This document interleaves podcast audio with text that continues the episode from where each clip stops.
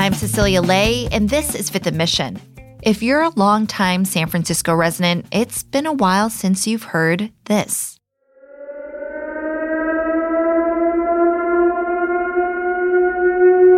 If you don't live in San Francisco, what you just heard was a test of the city's emergency warning system that used to sound off every week. They were meant to alert people in the event of a life threatening event, things like tsunamis or a terrorist attack. For years, residents were treated to those alerts echoing throughout the city every Tuesday at noon. This is a test. This is a test of the outdoor warning. But that all came to an end in December 2019 when the city decided to make much needed upgrades to the system. Since then, the project timeline has extended from two years to five, and the upgrade costs have doubled. Some city officials are saying it's important to approve those additional costs and to get the upgrades done quickly. They point to the fire disaster in Maui as proof. Before the flames obliterated everything on Lahaina, residents like Shannon Ii say there was time to activate Maui's emergency sirens. Do you think had those sirens gone off, it could have saved lives? Absolutely. I, I don't think I know. We all are prepared for that. We know that sound. Critics say that if the island's siren system was activated, hundreds of lives could have been saved. Last Thursday, Herman Andaya, the head of the Maui Emergency Management Agency, resigned after facing fierce backlash for this response. Do you regret not sounding the sirens? I, I do not. Andaya maintained that the warning system was suited for tsunamis only. Residents would have run towards the mountains and directly into the fires. But here in San Francisco, some city officials are not taking any chances. They think any and all alerts are needed in a crisis. Today on Fifth & Mission, City Hall reporter Aldo Toledo joins me to discuss how the city might fast track emergency siren repairs that have fallen silent in recent years. Why are the upgrade costs double the original price? And when might San Francisco residents hear those weekly tests again? Aldo, welcome to Fifth & Mission. Thank you for having me. Aldo, San Francisco's siren system has been around for more than 80 years. Why was the system created? What purpose has it served? Well, San Francisco started its siren system about 80 years ago to essentially warn San Franciscans about earthquakes, a terrorist attack, or any kind of threat to life in an emergency. There's 119 of them scattered across the city, and about 27 of them are in tsunami zones. And essentially, how they work is you have a weekly test on Tuesdays that everybody knows, but then every once in a while they do extra tests as well. And the Department of Emergency Management essentially asks the mayor and the fire and police chief when to use them, when is an, is an appropriate time to use them. And what have the sirens meant to San Francisco residents? I used to live in San Francisco. I heard them every week. Our former columnist, Heather Knight, called it a love hate relationship that San Francisco residents had with it. She also called it a reliable quirk of city life. What does it mean to us people who live here? Well, I mean, I think like every other icon of San Francisco, it's beloved by its residents, you know, whether it's the Golden Gate Bridge or the cable cars. Even the sirens will get some kind of love from people here. Burrito Justice, a, a, San Francisco Twitter personality who hosts a weekly radio show and starts it with the siren sound. He starts it every day at noon on Tuesdays. And, you know, there's some other big fans. Heather Knight wrote about a, a Muni bus driver and poet who has written numerous odes to the silent sirens. And even Aaron Peskin, when I was speaking to him about the story, told me that it was like an alarm clock reminding him that he needed to go to the board of supervisors and gavel in those meetings. So it really is like a as much a part of everyday life in San Francisco as hearing those cable car sounds or anything else. Yeah, when I lived in San Francisco, the sirens reminded me it was lunchtime, and I think that's probably the case with other residents too. But the sirens have gone quiet since 2019, and that was for repairs and upgrades. What kinds of fixes are needed? Essentially, the city has to bring this system into the 21st century. It's been going on for 80 years, so it needs to be able to resist attacks from hackers. Actually, a incident in Dallas, there was somebody who actually hacked into those sirens and blared really horrible sounds all over the neighborhood for about two hours in the middle of the night.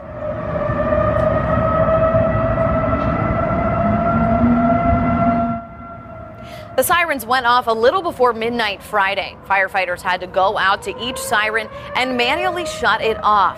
That process took more than four hours. Oh my God, that sounds terrible. yeah. I mean, it's pretty crazy. And the idea is that we don't want anything like that to happen here in San Francisco. So we need to bring this system into the 21st century. The work was supposed to be done by now, but it's actually taken far longer due to cost overruns and the effects of the pandemic. So, Supervisor Aaron Peskin is the city leader that wants to fast track these upgrades, and he spoke to you about why he's pushing that effort. What did he share with you? Well, Supervisor Peskin told me that the situation in Maui and all of the warning systems that were necessary there, you know, the, that situation really brought to light to him the necessity of this project and actually getting it done. So he told me that He's going to be introducing some legislation in September in order to get this funding. And really, it's it's because of the attention that so many Californians had, not only for Maui, but to all of the other different disasters around the state. He wants to make sure that San Francisco is ready to warn people in every possible way of danger. Why have the costs of upgrading San Francisco's sirens more than doubled, and where would that money come from? Aldo Toledo will explain after the break. You're listening to Fifth and Mission. You can support the newsroom that creates this podcast by signing up for unlimited access at sfchronicle.com slash pod or by downloading the San Francisco Chronicle app.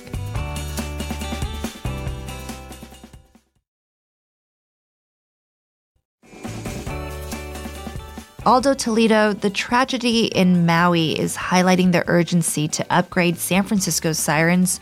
But why has the project been delayed by three years and is running over budget? What has happened?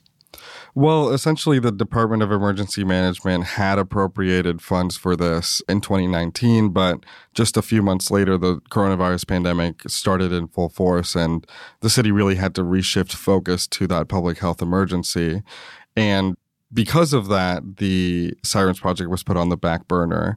It's overrun in costs, in part because of the price of labor, the fact that the city has deprioritized this. When you have a capital improvement project that has a set deadline, you want to have it done at that time. Otherwise, you fear running over in costs. And Peskin points out that projects running over budget and taking forever is a broader issue in San Francisco, especially when it comes to getting infrastructure projects done. What did he have to say about that? Yeah, I mean, he believes that the city has been pushing and pushing the can down the road on so many of these infrastructure issues. We have many capital improvements that we need to do in the city, not only to deal with climate change, but to like with the sirens, get them up to date to contemporary times. And, you know, I think that the city is obviously no stranger to things going over cost. The Central Subway ran over budget. The Van Ness Rapid Transit Project ran over budget. The Bay Bridge ran over budget. But I think really this project is just kind of not on the top of the priority list for a lot of city leaders right now. When the pandemic happened, all of the emergency departments were focused on making sure that everybody was safe during that time. And we are still kind of dealing with the after effects of that. So that's why it's taken so long to get this off the ground. This new money that Aaron Peskin has identified is you know one opportunity to expedite this project as much as possible given how much attention that there has been lately to so many emergencies like in Lahaina or even the, the fires that have spread throughout the state in recent years. Well, we also know, Aldo, that San Francisco is facing a tight budget. What bucket of funds would these siren upgrades dip into? So the the funds come from actually like a set of good news in a way. The Laguna Honda Hospital, which was threatened with closure last year, was actually recertified by the state last week. The city set aside $96 million as a contingency fund in order to deal with the possible fallout of not getting certified again. Obviously, that never happened, and so that 96 million is available for the supervisors to really decide what to do with. And, you know, $5 million is what Aaron Peskin is asking to be set aside for the Siren project, which should get done in about a year if it does get approved by the supervisors. Well, like you mentioned, the fire disaster in Maui has raised this broader question about how governments should invest in emergency alert systems. But why might some San Francisco residents not want to prioritize these sirens? Obviously, the city's dealing with a lot of different kinds of issues that need a lot of money. Are there other options available? Well, city leaders are always debating about what to prioritize and what not to prioritize. The capital improvements plan, the budget, essentially was slashed in half during this most recent budget negotiation. And Peskin kind of saw the writing on the wall with that and saw that this siren project would likely be delayed, you know, even more. But, you know, I think there's some people who believe that there are different ways to alert folks about danger.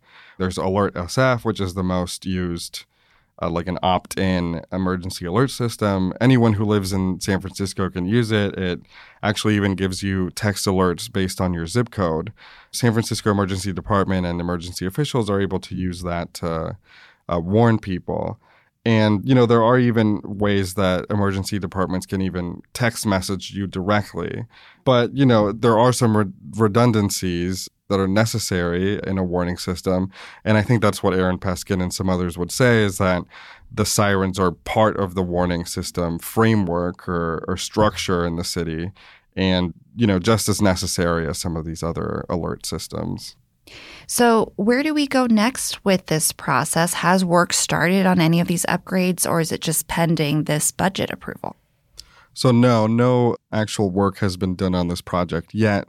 I think that's what's frustrating a lot of people, uh, including Aaron Peskin. And the next step is essentially for President Peskin to introduce a legislation appropriating those funds and that vote will come into the board of supervisors at some point. He's already heard from the uh, mayor's office. Mayor London Breed has said that she will support a plan to prioritize the Sirens project, but she didn't say which uh, funds that that would come out of. I think she has uh, some different ideas about how to get money for that project. Aldo, thank you so much. I appreciate it. Thank you so much. Aldo Toledo covers City Hall for The Chronicle. Find his story about San Francisco's sirens and his other reporting online at sfchronicle.com and on the Chronicle app. Thank you to Keith Menconi for producing this episode, Laura Wenus for the production help, and Gary Baca for the edits. Thanks for listening.